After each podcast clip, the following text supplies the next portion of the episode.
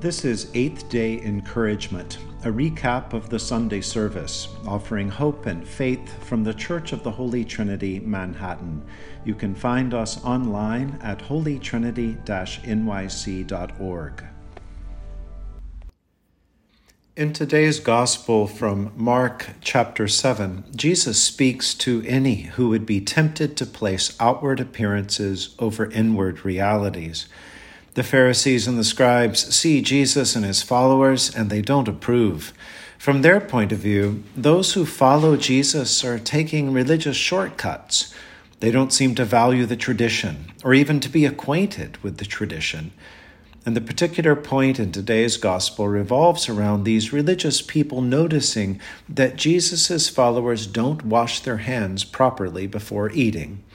Jesus quotes Isaiah to them, suggesting that they've strayed from the commandments of God, which are really very simple, and they've gotten all clouded up with rules and traditions made by humans. And then Jesus delivers his zinger.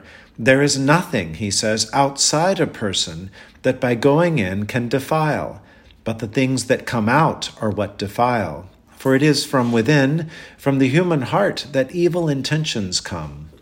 And then Jesus goes on to list the whole host of evil things that might come out of a person. The scriptures ask us today are there ways in which our rules, our order, our ritual, our procedures might create barriers between people and God? Are there things we need to be free of in order to follow God more closely, more directly? Are there ways in which we may be called to loosen up spiritually? So that we might see or hear or know God as God is trying to meet us in new ways. Sometimes it's easy for us to get caught up in the details and forget the substance.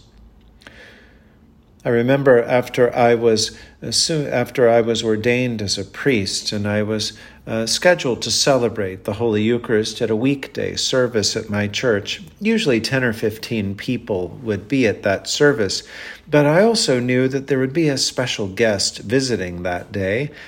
The Reverend Dr. Louis Weil, probably the preeminent liturgical or worship scholar in the Episcopal Church, was visiting that week, and he would be in the Holy Eucharist. When I came out to begin the service, there he was, second row on the right. I know I was self conscious about everything. I worried about how I stood. Was my voice right? My pacing? Was my orans, the use of my arms in prayer, too narrow like a field goal post? Or was it too wide, like some sort of sloppy group hug? on and on I went, uh, sort of trying to worry about the details. After the service, I greeted the handful of people who came, and then I went over to Father Weil. I asked him if he had noticed anything about my celebration of the Holy Eucharist that, that stood out or was wrong, or any bad habits I should drop before I get too far in my priesthood. Did I forget anything? Was I too fast or too slow, too dramatic or, or too restrained? Father Weil looked at me with this incredulous expression. Oh, John, he said, I have no idea. I wasn't paying any attention. I was here to worship. Well, whether Father Weil was telling me the, the real truth or not, he probably was. I got the point. In a really gentle and gracious way, he was reminding me that our faith is what counts the forms and the rules and the conventions are there to help us, but if we get hung up on them, they're a hindrance. To those of us who've been around for a while in the church, Jesus asks us today to think about our piety and religious practices. Do our outward actions flow from our inward experiences and beliefs? Are we being called to change anything or reevaluate? Or perhaps adopt some new spiritual practice. Today's gospel also speaks to newcomers. To newcomers, Jesus is saying, don't get caught up in the details for now. Focus on what's inside. You can learn later if you want to whether to cross yourself at this point or that point, or when to kneel, or, or when to nod, or when to bow your head. Those things will come when and if they need to. But right now, just focus on the love of God, how you can receive that, and how you can pass it on. There's an ancient prayer from Salisbury, England, that has been used for centuries to, to ask for God's help to integrate us into the fullness of God's image mind, body, heart, spirit. May it be our prayer as we seek to integrate today's gospel into our lives. May God be in our head and in our understanding. God be in our eyes and in our looking. God be in our mouth and in our speaking. God be in our heart and in our thinking. God be at our end and at our departing. At the 6 p.m. celebration of the Holy Eucharist on August 29th, Calvin du Toit led us in singing a song named God the Maker.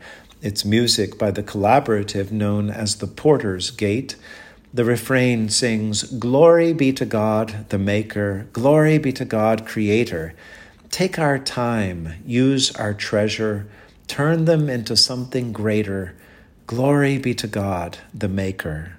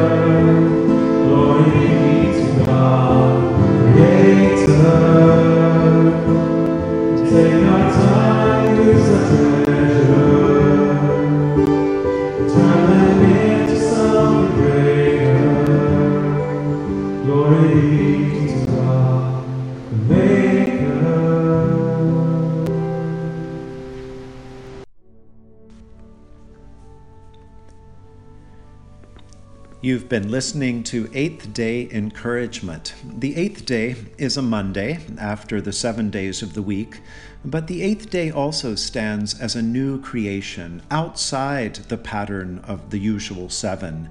And so the eighth day symbolizes resurrection, hope, and the possibilities for new life. I'm John Beddingfield, the priest and rector at the Church of the Holy Trinity, Manhattan. I hope you'll come and visit us in person one day, but you can also worship with us through Facebook Live, follow us on YouTube, and learn more at holytrinity nyc.org. God bless you this week and always.